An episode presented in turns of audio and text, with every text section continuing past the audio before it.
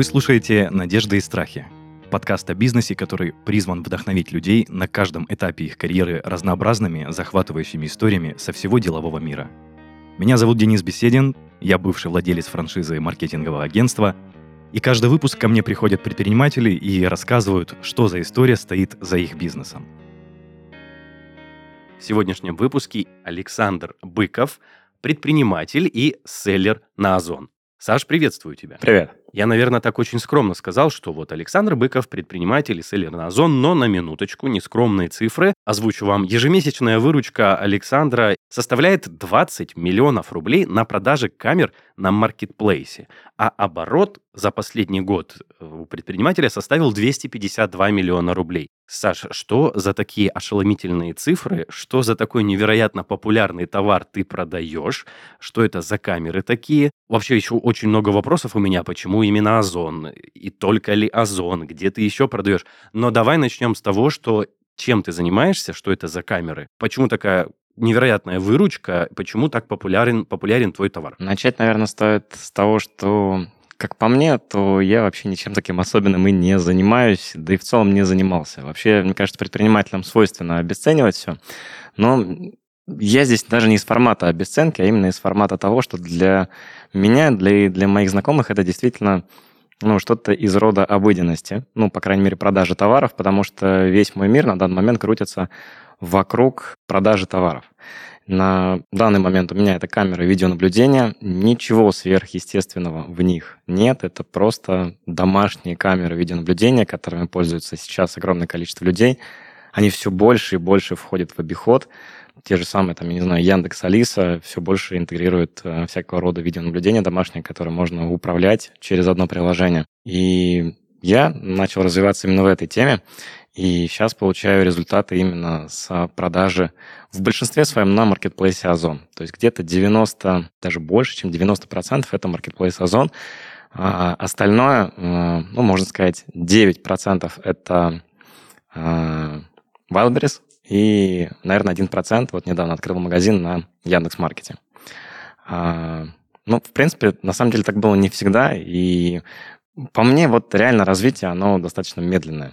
А, начинали мы три года назад а, с огромного количества товаров. А, на какой-то пик, такой момент был, доходило до 120 артикулов на маркетплейсе. То есть такой прям полнейший ужас для селлера. Ну да, это прям очень-очень много. Это прям очень много, учитывая, что у нас команда была три человека, двое партнеров, это я и мой бывший партнер Денис, и еще один наш помощник, который занимался вообще всем подряд. И, то есть, менеджерить 120 артикулов, это было прям дикий ужас. Это кошмар. Да, это кошмар. И постепенно мы пришли к тому, что стоит развиваться в рамках одной ниши. И среди вот тех 120 артикулов у нас были два артикула. Это были две камеры. Одна уличная и одна домашняя. И они показывали самые большие результаты с точки зрения продаж. Мы остановились на этих камерах и стали просто в них развиваться. И на данный момент я продолжаю уже, развиваться без партнера, уже один, но тем не менее это все так же камеры – в которой я в тот момент поверил, а, вложил силы, энергию. И, в принципе, сейчас а, олицетворяю свой магазин именно с камерами видеонаблюдения. То есть независимо от того, что я продавал до этого, сейчас в моей голове олицетворение магазина – это только камеры. Я просто влюбился в эту нишу. Мне понравился сам тип товара, что это вот э, функционально интересное современное устройство, которое все больше и больше пользуется популярностью. А, ну, в наше время, по крайней мере, и будет еще пользоваться. И это очень быстро растущая ниша на маркетплейсе. Я понял, что это то, что меня привлекает, ну, особенно учитывая там технический склад ума, мое техническое образование, это было более чем по мне, ну, как мне кажется. Круто, круто, Саша. А можно я задам, возможно, глупый вопрос, э, который тебе покажется глупым, но мне, как обывателю и человеку, который абсолютно никакого отношения не имеет к маркетплейсам и продажах вот э, на них, для меня, Саш, продажи на маркетплейсе – это вот ты зашел на платформу и как бы товар туда выгрузил, и типа все, сидишь, ждешь. А я так понимаю, это не так, да? То есть э, ты сказал, ты развивал именно свой магазин, который занимается продажей камер. Я так понимаю, это и маркетинг, да, и еще какие-то вложения помимо этого, личный бренд, возможно, даже.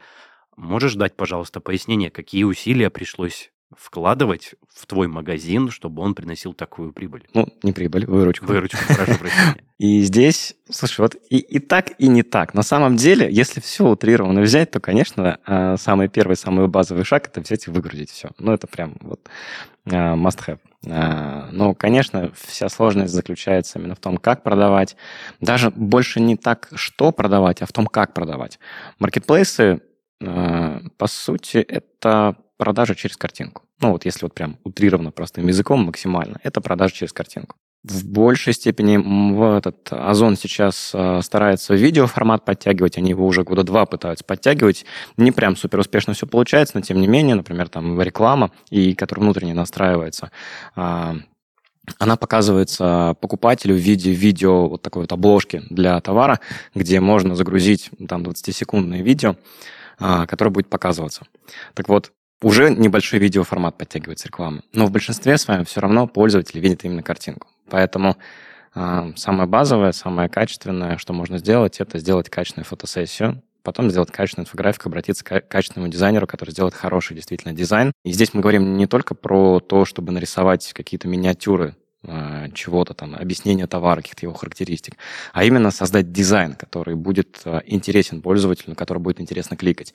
И вот это вот самое первое, самое глобальное, во что нужно вкладывать деньги, и именно этим, в принципе, я и занимался достаточно долгое время для того, чтобы сделать карточки, а, которые будут продавать больше, чем конкуренты. И, в принципе, у меня даже какой-то момент такая идея зародилась создать регламент для менеджера, для своего, который у меня работает по маркетплейсам, для того, чтобы максимально просто объяснить ему всю информацию, а, как правильно создавать карточки, потому что в какой-то момент пришла ситуация, что нужно было делегировать а, вот именно работу, связанную с созданием карточек, созданием хорошего дизайна. Мне было трудно описать тот формат а, работы, который у меня был до этого, потому что я делал все сам по наитию, ну, скажем так, интуитивно. Здесь нужно было все это писать. И когда я описывать стал, я понял какую-то определенную четкую формулу, как действовать.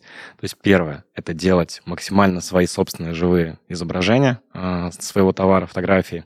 У меня буквально недавно ученица вот э, сняла контент, там, три товара обошлось 50 тысяч. И у нее мейнкун, кот такой рыжий, а, кушает корм из автокормушки. И там рядом такая красивая хозяйка. И вот это вот все а, с небольшим количеством инфографики, то есть там где-то текст добавили, где-то какие-то изображения, гравюры и так далее, и выставили на продажу. И вот а, здесь сработал формат просто загрузить товар на маркетплейс. То есть, сделав качественное фото, достаточно было загрузить товар на маркетплейс и пошли продажи. Конечно, до этого были там сложности с выбором ниши и так далее, но по сути, самое основное, на что нужно делать упор, это качество контента. Чем лучше фото, Э, товара, чем лучше вы делаете э, инфографику, а это, еще раз повторюсь, это не только там какие-то обозначения, это в целом концепция карточки. Тут еще к этой концепции стоит добавить, что любое изображение свойства товара, оно продает лучше, чем любой текст, э, описывающий это свойство.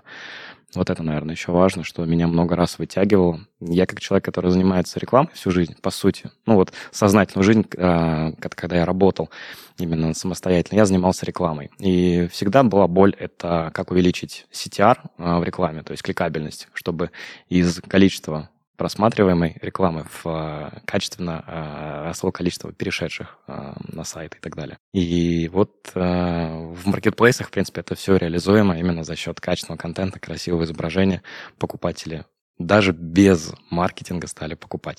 Конечно, после этого уже подключается внутренняя реклама, акции, у Озона их достаточно много, есть даже отзывы за баллы. Причем там этот плагин, то, что человек получит определенное количество отзывов, если оставит их на товаре, он прям перед продажей показывается покупателю. То есть это дополнительный такой триггер купить. У меня были примеры, где мы э, выходили на маркетплейсы э, с ребятами, с учениками просто сходу ставили что-то типа 600 а, баллов бонусом. И то есть этот, а, эта плашка на товаре, она настолько сильно выделялась, настолько сильно триггерила людей, что они очень-очень много заказывали товара прям сходу, буквально когда товар выгружали. И таких а, моментов есть несколько. Есть бонусы за баллы, когда человек получает также при заказе обратный кэшбэк. То есть в это все внутренняя система с точки зрения развития есть огромное количество вещей. И отзывы за баллы, и бонусы за баллы, и акции, и, конечно же, внутренняя реклама. И внутренняя реклама сейчас сейчас у Озон три типа э, за показы, за клики и за продажи. И, в принципе, все эти инструменты очень хорошо работают. И на данный момент для меня э, внутренних инструментов за глаза хватает. Я не использую никакие внешние инструменты. Саш, ты не раз за разговор, вот сейчас за последний свой спич упомянул про твоих учеников. Ты занимаешься обучением людей и помогаешь им выходить на маркетплейсы. Да, ну не на маркетплейс, на Озон. А, конкретно целом, на Озон, да? Да, конкретно на Озон. У меня всегда в голове, да не то чтобы всегда, но последние лет 10, вот именно моего, скажем так, профессионального опыта, потому что работаю я, по сути, с 18, 17 даже лет, 17 лет. Именно когда вот ты пришел к человеку, говоришь, возьми меня на работу, вот это вот с 17 лет. И вот с того времени у меня в голове сидит такая мысль, что э, классно быть профессионалом в чем-то. Вот прям профессионалом. Я не знаю, почему, откуда. Возможно, это что-то там из советского прошлого родителей, еще из чего-то. Но мысль в голове всегда была, что классно быть профессионалом в чем-то. Классно быть лучшим в этом. Местами, на самом деле, в бизнесе, как мне кажется, она вредит, потому что это такая вот направленность э, узкая становится. Но в целом именно эта характеристика и качество личности, как я считаю, моей, она именно способствовала тому, э, что я стал развиваться именно на одном маркетплейсе, и, как мне кажется, ну, определенного уровня профессионализма я здесь заработал. И есть огромное количество людей, которые обучают всем маркетплейсам, но я считаю, что результат, он в простых действиях и в точечных действиях. А точечно нельзя бить во множество маркетплейсов. Поэтому обучением я занимаюсь и сам работаю, в большинстве времени уделяю именно Озону, и именно там получаю максимальный результат. Я пробовал гнаться за несколькими зайцами, но, к сожалению, э, этот формат для меня оказался более деструктивным, так как результаты становились отрицательными в том месте, где а, я переставал заниматься. К сожалению, уровень команды сейчас у меня не позволяет вот, делегировать абсолютно все, чтобы это работало полностью без меня, потому что я все равно смотрю, даже с телефона, но наблюдаю за бизнесом. Формат без погружения, когда я вот не полностью окунаюсь в процесс, а, разбираюсь в нем и делаю что-то действительно интересное, потому что во многом приходится именно импровизировать, то он, к сожалению, у меня не приносит результата. Поэтому я обучаю Озону, сам работаю на Озоне, и, в принципе, считаю, что для того, чтобы стартовать, нужно иметь максимальный фокус в одном направлении. Поэтому так. Слушай, тоже, тоже крутая мысль, Саш, но э, я хочу подчеркнуть и заметить, что, наверное, ты не просто так выбрал именно этот, э, да, marketplace, Озон. То есть помимо него есть же еще, ты сам назвал вначале Яндекс Маркет, да, э, возможно, Авито. Почему именно Озон? Можешь, например, от себя, если есть эти качества именно этого маркетплейса, почему ты его выбрал именно для себя? И на нем остановился. Будет смешно, если я скажу, что э, я выбрал его потому, что когда я стартовал бизнес в 2020 году, в июле, э, в Нижнем Новгороде не было распределительного центра Wildberries. Вообще прикольная история, но тем не менее она имеет место быть. Да, и он появился только месяц, наверное, через четыре после старта. Но тогда все, мы уже там с партнером стартанули на Озоне, все силы бросили туда, и а, была мысль открываться на Wildberries, но у нас даже не было ресурсов, чтобы закинуть туда товары, потому что на Озоне перло, и мы не успевали брать кредиты. Это была другая проблема. вот, поэтому здесь э, все просто. Ну, вот ситуация, так Бог дал, скажем так. Почему-то так оно получилось. И, как мне кажется, оно не просто так, потому что именно по специфике работы мне больше подходит а, именно Озон потому что ВБ другой формат, формат вот именно выжимания по цене, жесткого, жесткой конкуренции, демпинга. Не очень я люблю такие методы работы. Я вот только хотел спросить, есть какие-то, да, принципиальные различия между этими маркетплейсами? Просто я изначально думал, что это очень схожие структуры и чуть ли не, ну, я сейчас утрирую, конечно, чуть ли не один человек э, главенствует над этими двумя маркетплейсами. Но я так понимаю, структуры совершенно разные, и, как, как ты сказал, ценовая политика, это вообще тоже имеет разные совершенно направления. Принципиальная разница между ними, она все более и более сокращается на самом деле. Но при всем при этом э, концепцию они держат разную. Кстати, вот буквально сегодня читал новость о том, что они какую-то а, ассоциацию создают. Все маркетплейсы, это и Сбер, и Яндекс, и Авито, и Озон, и Валберис, они создают какую-то общую ассоциацию. Не совсем понял, с чем это связано. Там какие-то они хотят, я так понимаю, расходы попилить между собой, чтобы это было дешевле. Может быть, доставку объединить или еще что-то в этом роде. Потому что, я думаю, ну, многие люди удивлялись и задавали себе вопросом, почему Яндекс, там, условно, Сбер, а, Авито, а, Озон и Валберис не могут сделать один и тот же пункт пункт выдачи. Ну, вот чисто вот так вот в теории. То есть вот они порой даже в одном здании, в, в, в разных кабинетах, вот в, один вход, ну, разные кабинеты. А порой кто-то даже умудряется их пихнуть в одно, там, в одно помещение, хотя, по-моему, даже запрещено. Я так понимаю, сейчас где-то вот каких-то о, о таких вещах они говорят. По крайней мере, сегодня я об этом читал. Так вот, э, поэтому в какой-то степени, мне кажется, они просто пробуют поделить рынок абсолютно разными маркетинговыми инструментами и работая с разной аудиторией. Озон более интересная аудитория для меня, как для продавца, потому что субъективно, на мой взгляд, она качественнее э, с точки зрения отношения к товару. То есть у меня не заказывают по 10 единиц товара, проверяя там, по крайней мере, инцидентов таких, где вот э, возвраты связаны именно с тем, что покупатель заказывает у разных продавцов, чтобы сравнить качество, у меня таких минимум. Это я вижу по количеству возвратов именно по статистике и по типу возврата. И вот на Wildberries таких проблем сильно больше именно в процентном соотношении. То есть люди часто заказывают у разных продавцов один и тот же товар, сравнивают его, когда он приходит, и, соответственно, если их что-то не устраивает в каком-то из них, то возвращают его. Там Wildberries в какой-то момент, по-моему, даже примерно из-за этих причин ввел платные возвраты. И здесь есть нюансы именно с точки зрения работы для меня, как для селлера на Озон и на Валбересе. Это то, что на Озон сильно проще развиваться в рамках одной ниши, чем на Wildberries. На Wildberries очень трудно, например, иметь ассортимент видеонаблюдения, там, не знаю, 50-100 наименований артикулов, имею в виду, и продвигаться с ними а, в топ, там, в максимум выдачи, а, это очень тяжело будет с точки зрения именно затрат в рекламу. На Wildberries классно работает тематика, где там, заводишь отдельно популярный товар в одной нише и начинаешь его продавать. Потом другую нишу, третью нишу и так далее. Если это одежда, то в целом там рубашку, штаны, там, не знаю, брюки, ботинки, то тоже так же селлеры делают. На Озон намного проще развиваться в рамках ниши, потому что у них даже рекламные инструменты под это заточены. С ними намного проще подтягивать все свои карточки, которые находятся в рекламе, в топ-выдачу. У меня какой-то был момент, я даже скриншот делал, а, то ли 4, то ли 8 моих камер были на а, первых местах. То есть там первые 4 места – это платная реклама, а вторые 4 места – это органическая выдача. Вот у меня была история, что у меня первые 4 места я занял платной рекламой, вторые 4 места – органической выдачей товары. И я скриншот сделал, я такой, это определенного рода победа. Зачту себе. Вот. И на ВБ, к сожалению, такого сделать не получится. По крайней мере, я ни от одного продавца не слышал подобной истории, чтобы первый, например, его 8 карточек занимали места, потому что это даже с точки зрения алгоритмов невозможно. На Озон это возможно. Поэтому мне концептуально нравится на данный момент Озон, несмотря на то, что есть нюансы, связанные с а, размером комиссии и так далее. Но это такие уже внутренние, скажем так, проблемы маркетплейса. Я думаю, что Валберис недолго будет тоже э, в фаворе в этом отношении с э, такими своими более низкими комиссиями. И в целом, так как это тоже бизнес, мы селлеры, они, как агрегатор этих селлеров, тоже хотят зарабатывать и будут увеличивать свои проценты. Но я к этому достаточно спокойно отношусь, поэтому в целом все ок.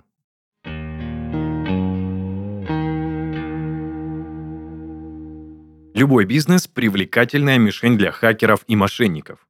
Защита данных – это не блажь, а реальная задача любого предпринимателя. Чтобы лучше узнать, как устроен рынок инфобеза, как правильно защищать информацию и какие угрозы могут поджидать, смотрите и слушайте подкаст «Кверти» от студии Red Barn.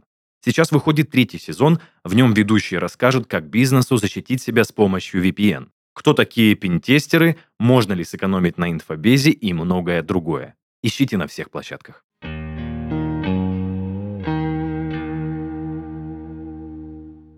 Честно, я бы и продолжал говорить на эту тему. Мне кажется, это такая очень сейчас, ну, может быть, не такая хайповая тема, как несколько месяцев назад или год назад. Я просто помню, что даже раньше курсы создавались по выходу а, на торги на маркетплейсах. Ну, не на торги, а на продажи.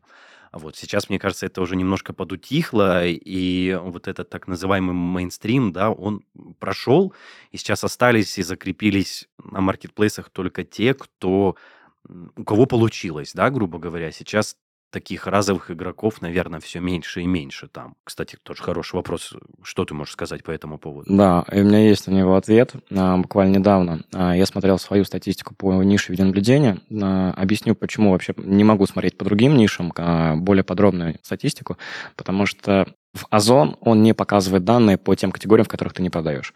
То есть на данный момент у меня две категории, нет, ну ладно, четыре. Это камера видеонаблюдения, это система видеонаблюдения, это удлинители питания, и это э, карты памяти. Вот я могу по этим четырем категориям посмотреть подробную статистику. Так вот, я смотрел статистику по системам видеонаблюдения и по камерам видеонаблюдения. Если за последний год Озон в количестве выручки в моей категории вырос в 3,6 раза, то количество продавцов выросло всего в два раза за последний год. А, притом в прошлом году а, данные были противоположные. То есть в два раза выросла ниша видеонаблюдения за 2022 год, а количество продавцов там где-то в три с чем-то раза выросло. То есть вот был хайп условный, конечно же. То есть ну, почему условный? Потому что количество продавцов, которые пришли в рынок, не равно количеству продавцов, которые заняли какую-то определенную долю в этом рынке. Потому что они заводят товар, пробуют, у них не получается, ниша сложная, действительно сложная на данный момент. А, просто так ужасно, сколько в нее нельзя войти, а, и они обжигаются, уходят. Таких продавцов огромное количество, естественно. И в том числе, кстати говоря, у меня и ученики были такие, которые а, пришли со слезами, что я потерял деньги, пожалуйста, расскажи, покажи, как, как мне не потерять деньги. И вот мы начинаем там с тех самых азов, где так, хорошо, выбираем нишу, делаем качественные фотографии и начинаем продавать. И люди, ну, во многом заходившие, и у меня есть даже знакомые, кто обожглись, я с ними редко, к сожалению, общаюсь, так бы вот взять обратную связь, чтобы понять, а чисто вот концептуально, а что, что, что у вас в голове происходило, почему вы отказались от идеи продолжать? Потому что у меня, когда в голове, в голове формат чего-то начинать, это нужно доделывать до, до результата. Я не могу, вот, не знаю, там, э, возможно, как это сейчас называется, детская травма. И здесь, э, ну, есть и сложности, нету сложностей, но в целом вот а, ниша, она такая, ну, концептуально техника, она нелегкая. Возвраты, работа с покупателем, сервисное обслуживание и так далее.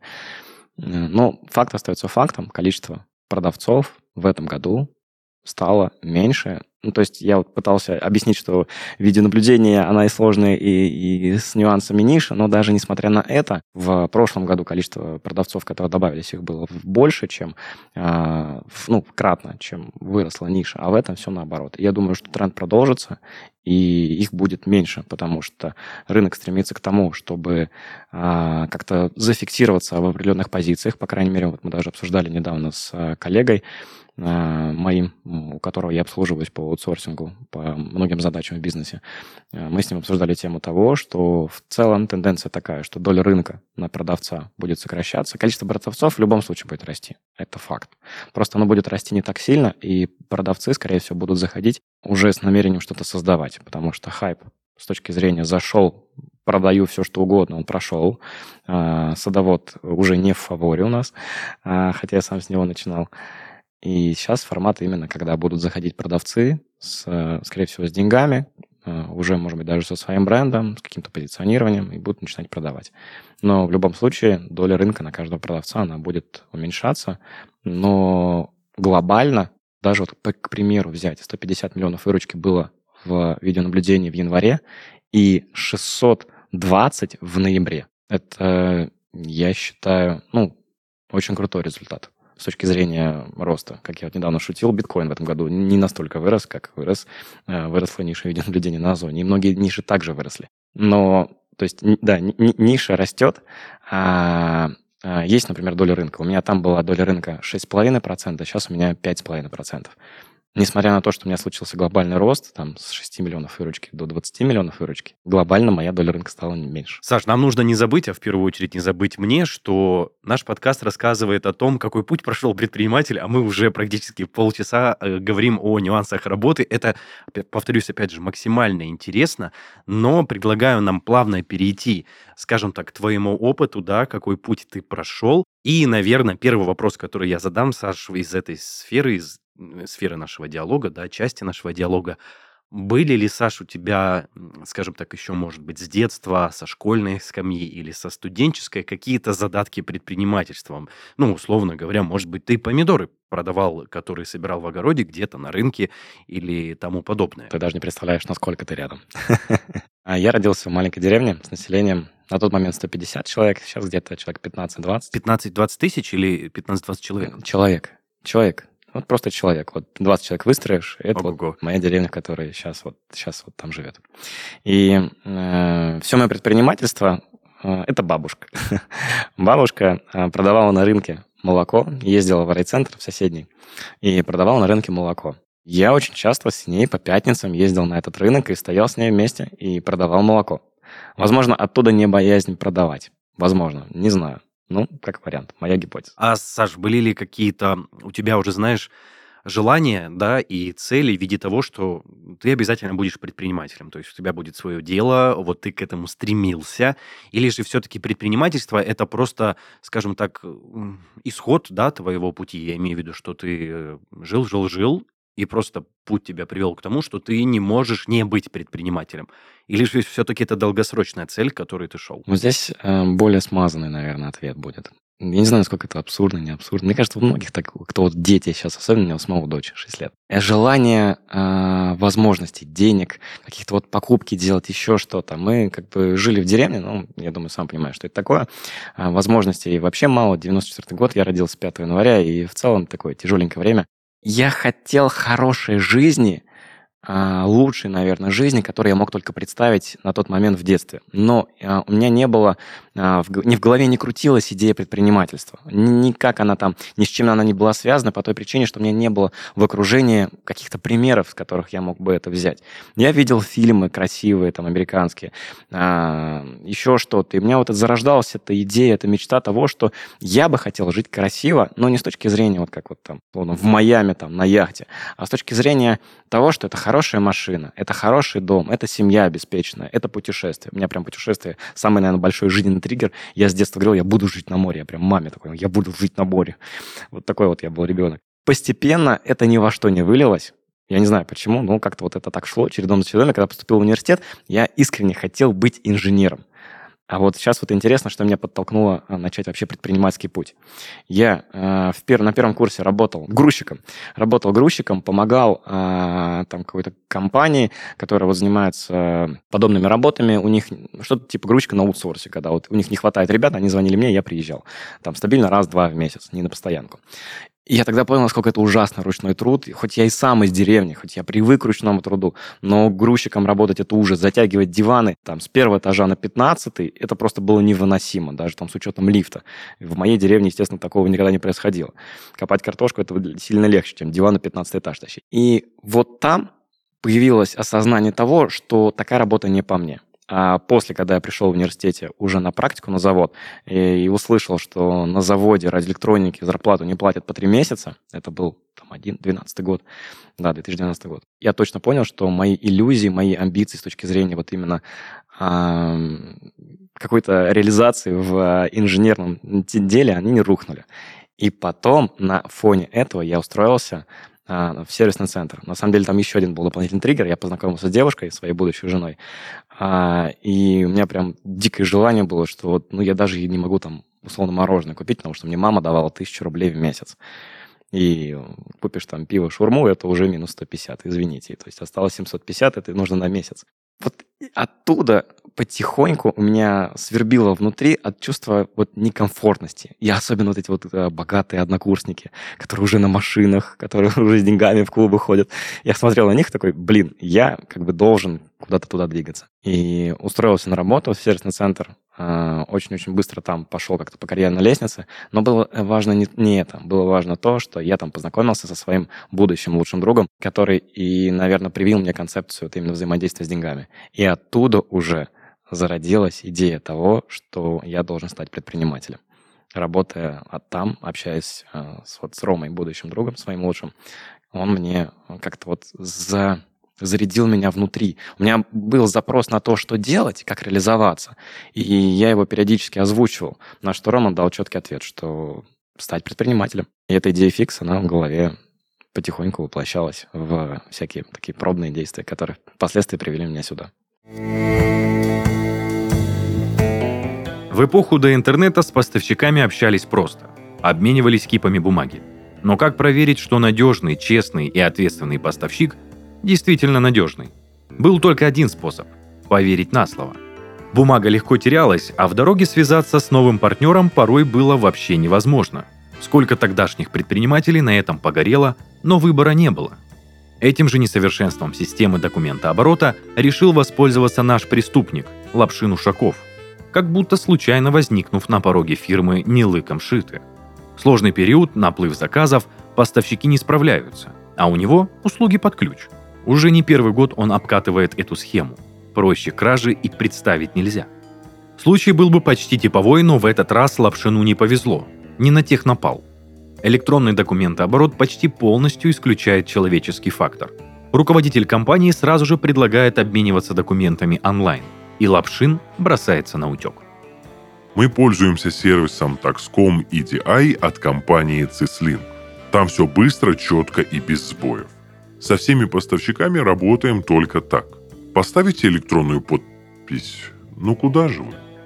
Taxcom EDI – это защищенная платформа для онлайн-передачи электронных коммерческих документов между несколькими пользователями. Обменивайтесь УПД, заказами, прайс-листами, актами сверки и прочими документами быстро и без лишней бумаги. EDI подходит для любых организаций от розничных сетей до производств и бизнеса разных отраслей. Taxcom работает с клиентами в сфере логистики, FMCG, автомобилестроения, потребительской электроники и многими другими. Если у вас небольшое дело, работайте через веб-портал, и это самый простой и дешевый способ работы через EDI. А если бизнес крупный, настройте автоматическую выгрузку в 1С или во внутреннюю учетную систему через ERP. Ищите ссылку на Taxcom ADI и другие продукты компании по ссылке в описании выпуска.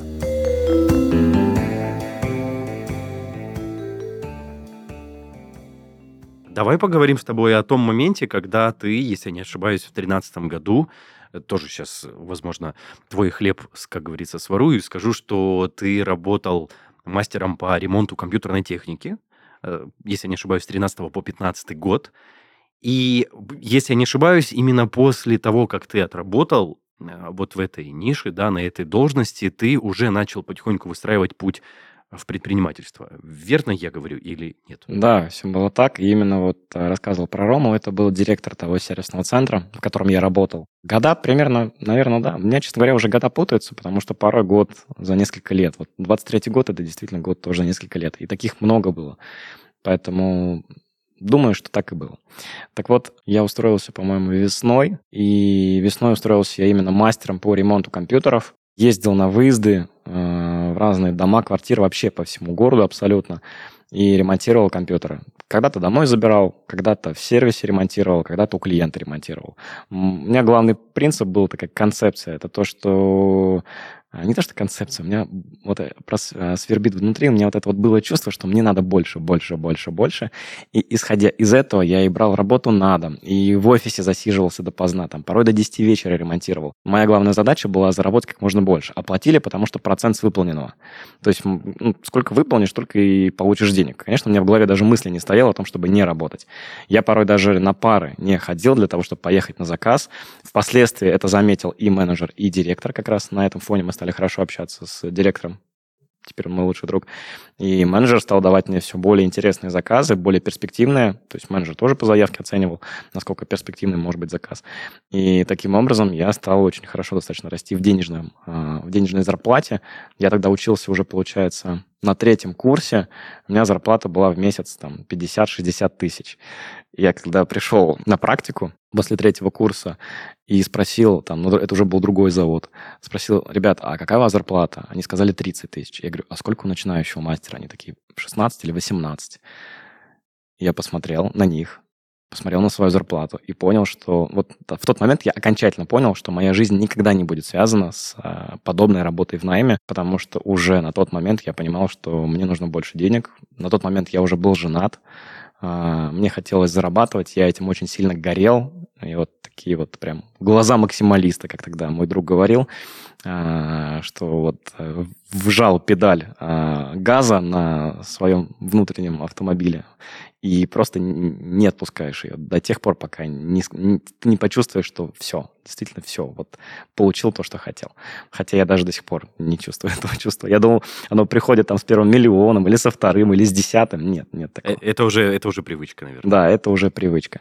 И вот там постепенно складывалась именно такая вот картинка, что я просто шел а, по карьерной лестнице именно в этом сервисе. Сначала был а, ремонтом занимался, а потом стал менеджером, а потом стал директором по развитию. Ездил в филиал в Екатеринбурге, развивал новый. Потом сам уже открыл филиал в Сыктывкаре. Два месяца его развивал. И после этого ушел. Как раз я сдал с, э, диплом, сдал диплом, это был июнь 2015, получается, да, 2015 года, июнь. В августе я уехал открывать филиал в Сыктывкаре в начале августа. В конце сентября я приехал в Сыктывкара. Мы поговорили с директором, как раз вот с Романом, э, обсудили, что я хочу двигаться дальше своим путем, пробовать себя в предпринимательстве, потому что выше директора по развитию уже не было должности. И получается, что денег бы я тоже больше не смог заработать. А у меня была мотивация, потому что жена хотелось как-то путешествовать, начинать, но тогда как-то финансы не особо позволяли это делать. Да и зарплата относительно менеджера мне не сильно прибавилась. Но, тем не менее, именно в командировке я смог заработать те деньги, с которых я стартанул. Это тоже как бы большой плюс. Если бы не так, то пришлось бы там копить на месяца 3-4 больше. Командировка, конечно, дала этот большой буст. И он мне сказал классную фразу. Если у тебя э, ничего в течение года не получится, то ты можешь вернуться. Если больше года пройдет, нет, потому что, говорит, твои знания уже перестанут быть актуальными в этом бизнесе. Поэтому давай, дерзай, я, говорит, только за буду. И он меня во всем поддержал. Именно, наверное, поэтому он мой лучший друг сейчас. Потому что в жизни очень не хватало человека, который бы мог поддержать. Но он объяснил, он поддержал и отправил в свободное плавание, за что я ему безмерно благодарен. Потому что, вот, судя даже по общению с другими ребятами, у многих были такие ситуации, где руководители их не отпускали, и такие, типа, нет, ты не уйдешь, там, или какие-то штрафы, знаете, или еще что-то, с кем договора были заключены. Он меня отпустил, сказал, я надеюсь, у тебя все получится, но если вдруг что-то пойдет не по плану, у тебя есть год на это, через год можешь без проблем вернуться и начать с того же места, где остановился. Меня это так воодушевило, и его поддержка, его слова о том, что он в любом случае рядом, и если что, я не останусь, ну, скажем так, без куска хлеба через год. И я ушел. И в феврале, то есть это было вот в сентябре я ушел, октябрь, ноябрь, декабрь, январь, это я, у меня были попытки пробовать запуститься, и в феврале у меня получилось получается, 2016 года. Слушай, если, если тоже не секрет, Саш, что пробовал, что, в каких направлениях э, пытался проявиться? Я уже тогда на тот момент, э, у меня был неуспешный запуск с моим относительно, можно сказать, партнером с университета. Э, мы с ним одногруппники были, и загорелись, я сначала загорелся идеей именно вот продавать, продавать вообще в интернете, заниматься e-commerce торговлей. А, рассказал ему эту идею, он тоже ей загорелся, начал эту всю тему изучать, а я как-то так э, в работу погрузился в сервис.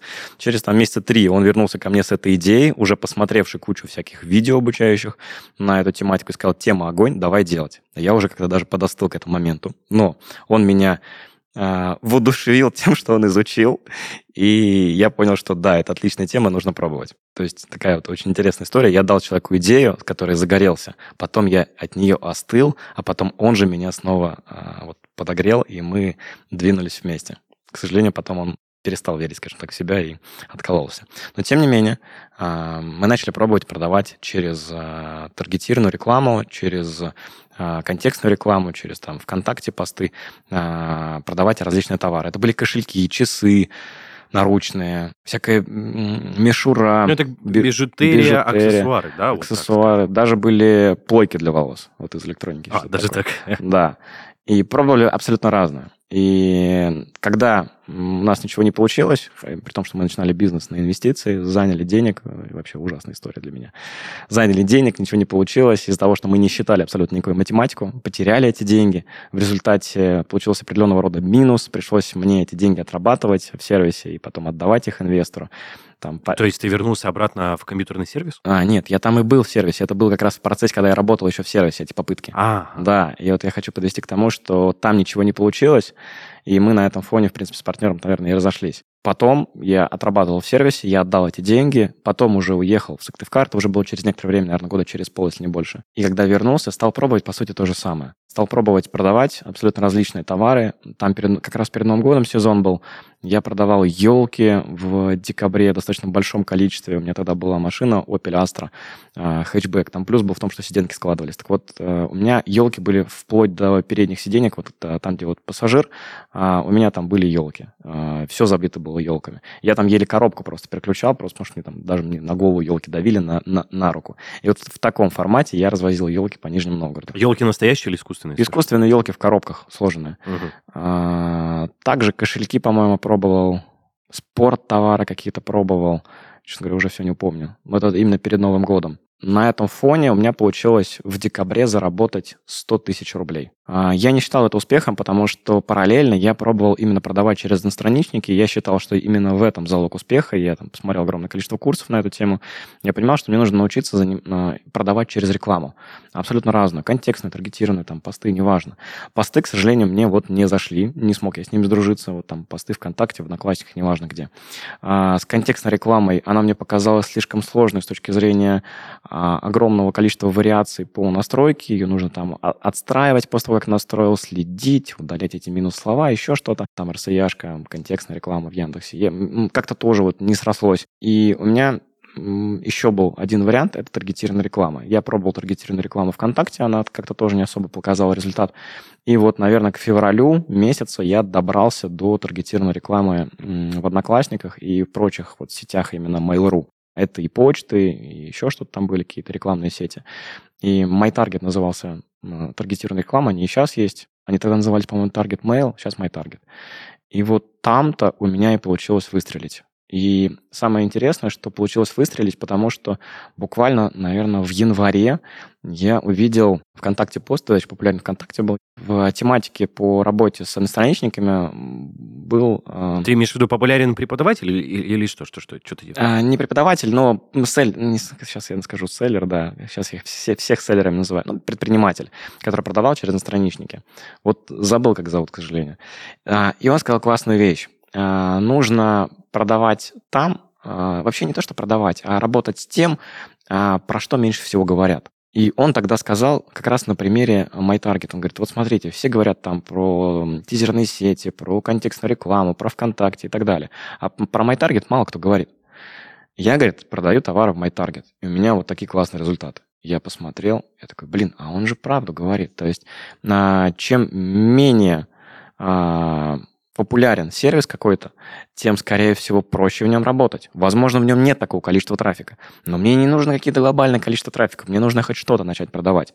Это, кстати, относится и к ребятам, которые там пытаются прыгнуть на Wildberries, обжигаются на нем, если это происходит, то вот, пожалуйста, ребят, прыгать нужно не на Wildberries, прыгать нужно на Яндекс.Маркет, потому что о нем сейчас мало кто говорит. А знаете почему? Не знаете, наверное. Я тоже до вот прошлой недели не знал. Яндекс Маркет сейчас очень классно развивается. Вот результаты даже в моей нише у моего конкурента я посмотрел. А, он и на Озоне у меня конкурент, и на Яндексе. Очень даже впечатляюще. А, примерно 40% от того, что он продает на, на Озоне. И я посмотрел, такой, вау, а сейчас же никто не говорит про Яндекс Маркет. Офигеть, а там деньги. Там сейчас реальные деньги намного проще с точки зрения того, что а, процент прибыли выше. И в тот момент то же самое абсолютно было рубль в рубль с а, MyTarget. Там было мало людей, мало кто рекламировал свои товары. И у меня буквально через неделю попыток, а, может быть, дней 10, у меня получилось начать продавать а, спортивные штаны. У меня тогда... Я разные вообще искал товары, разные тестировал абсолютно. И я сделал сайты на даже не помню, наушники, по-моему, повербанки, и вот были спортивные штаны женские. И они тогда какие-то были популярные на тот момент. Запустил эти сайты, товара у меня в наличии не было, я знал, что товар-то найти не проблема в Москве через байеров. Я запустил тестирование, у меня выстрелили эти спортивные штаны, и я стал просто заказывать с Москвы эти спортивные штаны, паковать в общежитии. Я на тот момент жил с женой. Я носил огромные коробки прямо через проходную, и в какой-то момент, когда количество коробок, которые я стал носить, достигло, наверное, там 10 за раз, меня уже сказали, что давай, друг, на выселение. Но не суть. В общем-то, а, все поперло с того момента, с февраля, а, получается, какого года? 16 года и до сих пор продолжается.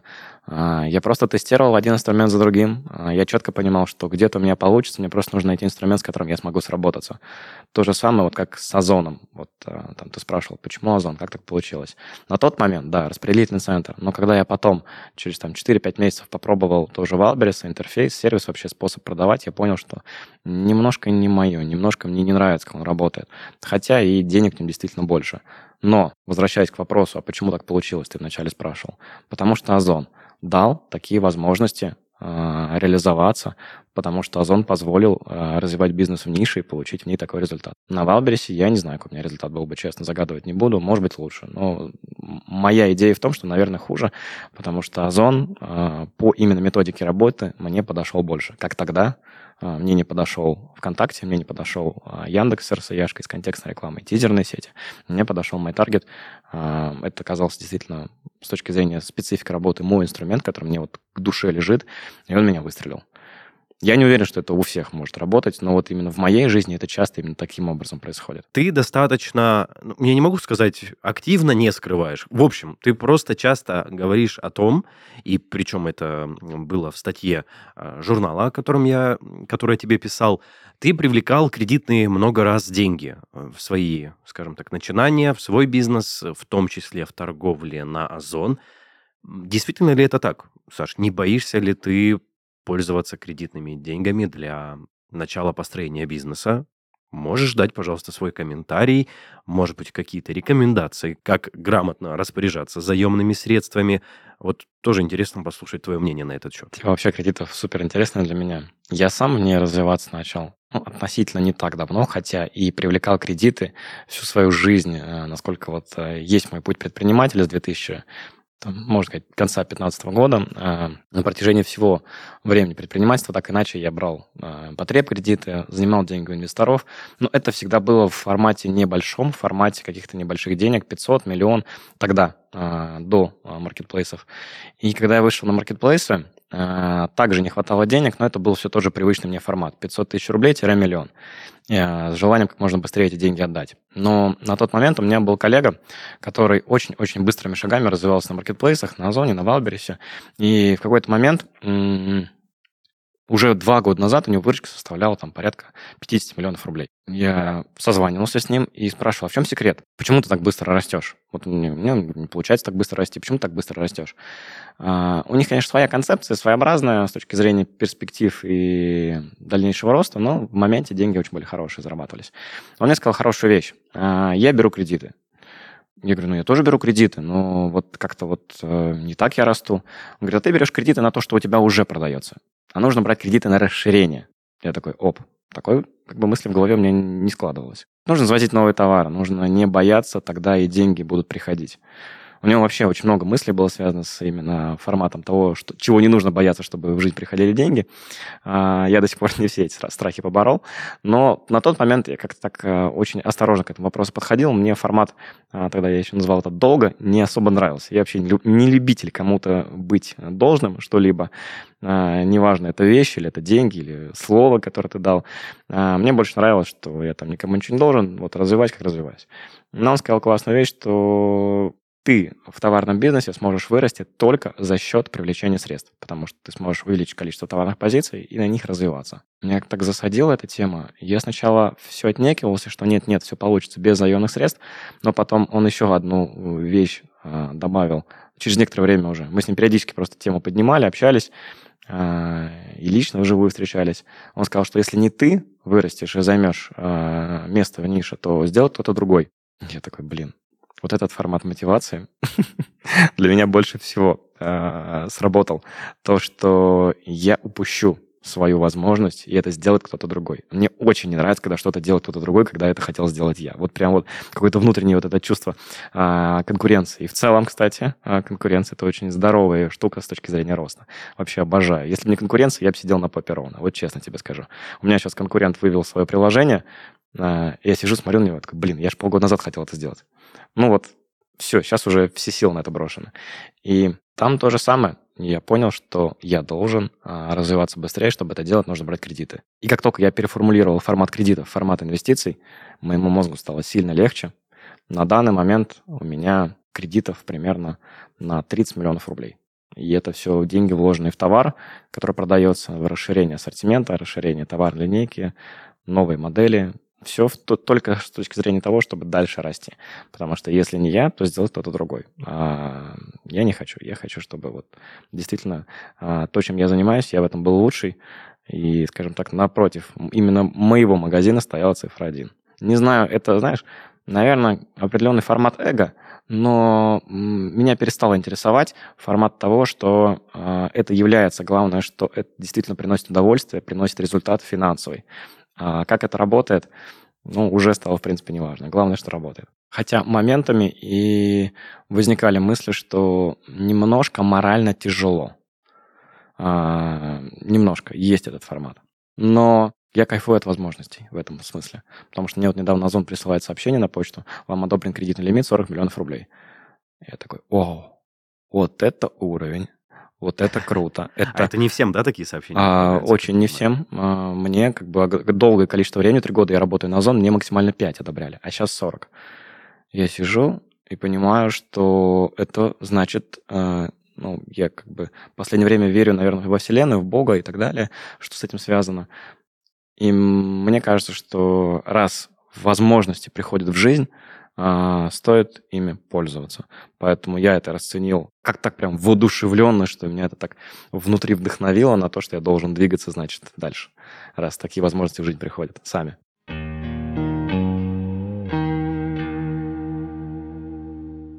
Это был подкаст «Надежды и страхи» и его ведущий Денис Беседин. В гостях у меня сегодня был, напомню, Александр Быков. Это предприниматель и селлер на Озон. Друзья, оставляйте комментарии к выпускам в наших группах и пабликах во всех социальных сетях.